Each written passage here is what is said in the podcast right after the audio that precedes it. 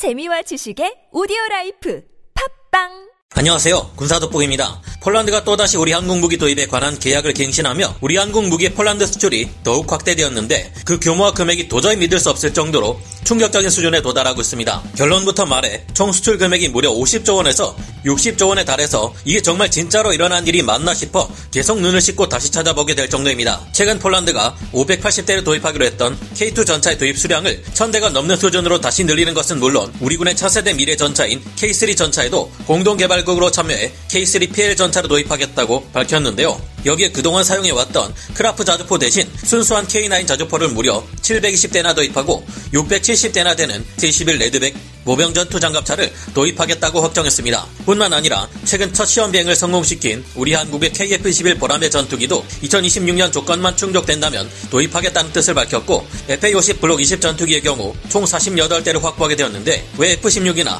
F-35 전투기가 아닌 FA-50 블록 20을 선택했는지 그 이유를 밝혀 큰 주목을 받고 있습니다. 이뿐만 아니라 기타 지원 차량에도 관심을 보이는 폴란드는 하루라도 빨리 러시아 위협을 찍어 누를 수 있을 전력으로 대한민국의 방산 무기를 대규모로 원하고 있는데 전체 목록을 놓고 볼 때 특히 지상군 장비의 경우 우리 한국군에 도입되는 물량을 압도할 수준입니다. 어떻게 이 같은 일이 벌어질 수 있었는지 자세히 알아보겠습니다. 전문가는 아니지만 해당 분야의 정보를 조사 정리했습니다. 본의 아니게 틀린 부분이 있을 수 있다는 점 양해해 주시면 감사하겠습니다. 지난 1982년 그리고 1986년 냉전이 한창이던 시기 폴란드는 우리 한국에 오히려 위협이 되는 국가였습니다. 이때 폴란드는 구소련에서 설계하고 폴란드가 생산한 밀투 헬기를 북한에 약 140대가량 판매하는 국가였는데요. 북한군은 이때 폴란드로부터 도입한 밀투 헬기를 남침용으로 사용할 계획을 가지고 있으며 일부 수량의 경우 공수부대 및 저격 여단을 탑승시켜 대남 침투용 특수전기로 운용해 왔습니다. 그리고 나머지 밀투 헬기에는 대전차 로켓이나 기관총 등의 무장을 장착해 우리 한국 육군의 전차 부대를 공격하기 위한 용도로 활용하고 있는데요. 그러나 소련이 무너지면서 냉전이 끝나고 폴란드가 러시아와 대치하면서 오늘날의 상황은 크게 변했습니다. 한국을 침공하기 위한 무기를 북한에 팔던 폴란드가 이제는 러시아에 맞서 우리 한국이 개발한 첨단 무기들을 엄청난 물량으로 도입하게 된 것인데요. 폴란드가 이번 우크라이나 러시아 전쟁에서 우크라이나에 전폭적인 지원을 아끼지 않는 한편 자국군의 무기 체계를 서방제 신형 장비, 그것도 우리 한국의 장비들로 대체하려 하는 데는 이유가 있습니다. 러시아의 전면 침공을 받은 우크라이나와 국경을 마주하고 있는 폴란드에게는 이번 전쟁이 결코 남의 일로 볼 수 없기 때문이며 이미 상당수의 강력한 무기들을 우크라이나에 지원한 폴란드는 한시라도 빨리 전력 공백을 메워야 하기 때문인데요.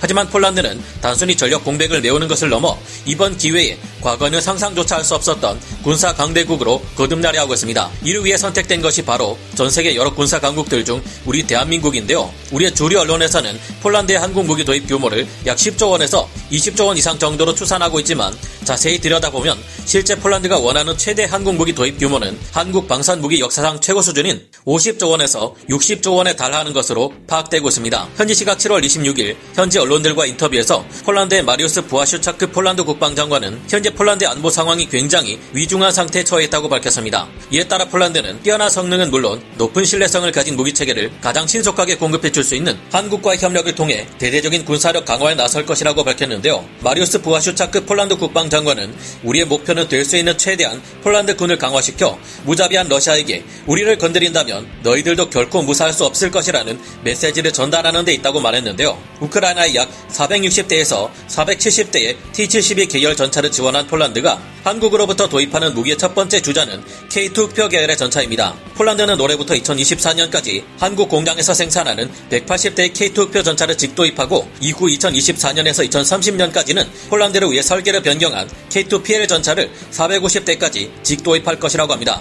이에 더해 2026년부터는 폴란드 현지 공장에서 K2PL 전차 400여 대를 라이센스 생산할 예정인데요. 이를 모두 합치면 총 1030대가 넘는 K2 전차가 폴란드로 수출되는 것입니다. 폴란드는 현용 전차 들을 모두 K2 전차 계열로 대체하는 것은 물론 2030년대 중반부터는 미국으로부터 받은 노후화된 M1A1 에이브람스 전차를 순차적으로 K3PL 전차로 대체할 것이라고 밝혔습니다. K2 흑표 전차를 개발한 한국의 현대로템과 국방과학연구소의 주도하에 진행되고 있는 획기적인 성능의 차세대 미래 전차 K3 전차 프로그램에 폴란드 또한 공동 개발국으로 참여하게 된 것입니다. 우리 군에서만 운용될 목적이었다면 도입 수량이 작아 K3 전차의 개발 과정에서 난관을 겪을 것이 우려될 수 있겠지만 폴란드와 힘을 합친다면 규모의 경제를 통해 K3 전차를 개발하는 폴란드에 성공할 확률이 더욱 높아지게 될 것이 예상된다는 점에서 아주 반가운 소식인데요. 두 번째는 K9 자주포의 폴란드 버전인 K9PL 자주포입니다. 폴란드는 기존에도 우리 K9 자주포에 차체만을 도입하고 여기에 영국의 AS90 자주포 포탑을 합쳐 AHS 크라프 자주포를 생산했는데요. 이 크라프 자주포는 최근 우크라이나 전선에 투입되어 러시아군 포병들을 압도하며 그 일방적으로 밀어붙이는 저력을 보여줬습니다. 하지만 앞으로 폴란드는 이 이상의 자주포를 원하는 듯한데요. 우크라이나에 먼저 투입된 18문의 크라프 자주포 에 더해 60문의 크라프 자주포를 더 지원한 폴란드는 크라프 자주포보다 더 뛰어난 한국의 K9 자주포를 원하고 있습니다. 폴란드는 올해 연말부터 내년 2023년까지 48문의 K9A1 자주포를 직도입하고 2024년부터는 K9A2 자주포를 개량한 K9PL 자주포를 무려 672문이나 현지에서 생산하는 방식으로 도입할 예정입니다. 이를 합치면 총 720문의 K9 자주포가 폴란드에 수출되는 것인데요. 우리가 개발한 최신형 K9A2 자주포에 폴란드 현지의 토파즈 포병 전술 지휘 통제 시스템을 적용한 K9PL 자주포는 현용 폴란드의 곡사포 전력을 모두 대체할 것이라고 하는데요. 이에 더해 한국의 K600 전투공병차, K1AVLB 교량 전차와 같은 전투 지원 차량들도 직도입 형태로 수출될 계획이라고 합니다.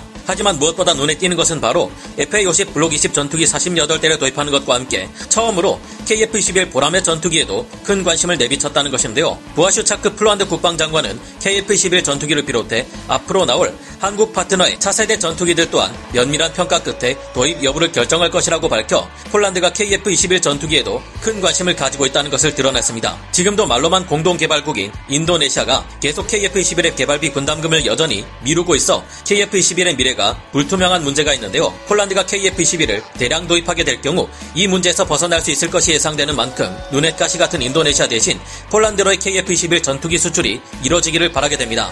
이와 함께 2026년까지 FA-50 블록 20 전투기에 유럽 거점 정비센터를 폴란드에 건설할 계획까지 내비쳤습니다.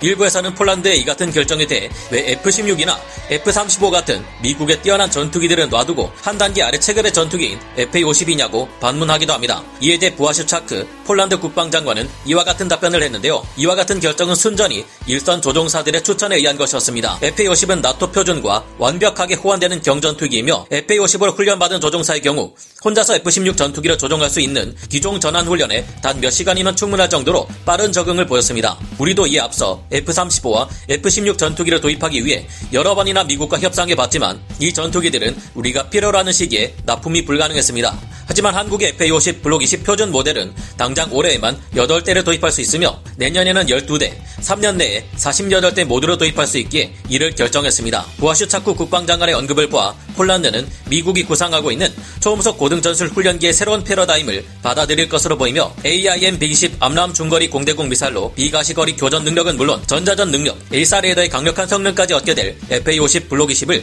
크게 기대하고 있는 듯합니다. 하지만 폴란드의 욕심은 이게 다가 아닙니다. 폴란드는 총 1,400대의 보병 전투 장갑차를 확보한다는 계획을 가지고 있는데 이 중 670대나 되는 물량을 우리 한국의 AS-21 레드백 장갑차로 채우려 하고 있습니다. 폴란드는 현재 대전차 구축 차량의 개발도 진행하고 있는데 이 장갑차 또한 AS-21 레드백을 기반으로 개발할 것이라고 하는데요. 폴란드는 작은 하천이나 구릉, 실개천이 많은 환경을 가지고 있는 유럽의 전장에서 자력 도하 능력이 있는 자국산 보르숙 장갑차를 운용하고 본격적인 적 기갑 부대와의 전투에서는 AS-21 레드백 장갑차를 사용하려는 것인데요. 이를 다 합해보면 K2 계열의 전차가 총 1030대 이상의 최소 15조 원 이상, K9 계열 자주포 720문에 10조 원 이상, 670대 AS-21 레드백 장갑차로 인한 수출 금액이 10조 원 이상에 달할 것을 예상할 수 있습니다.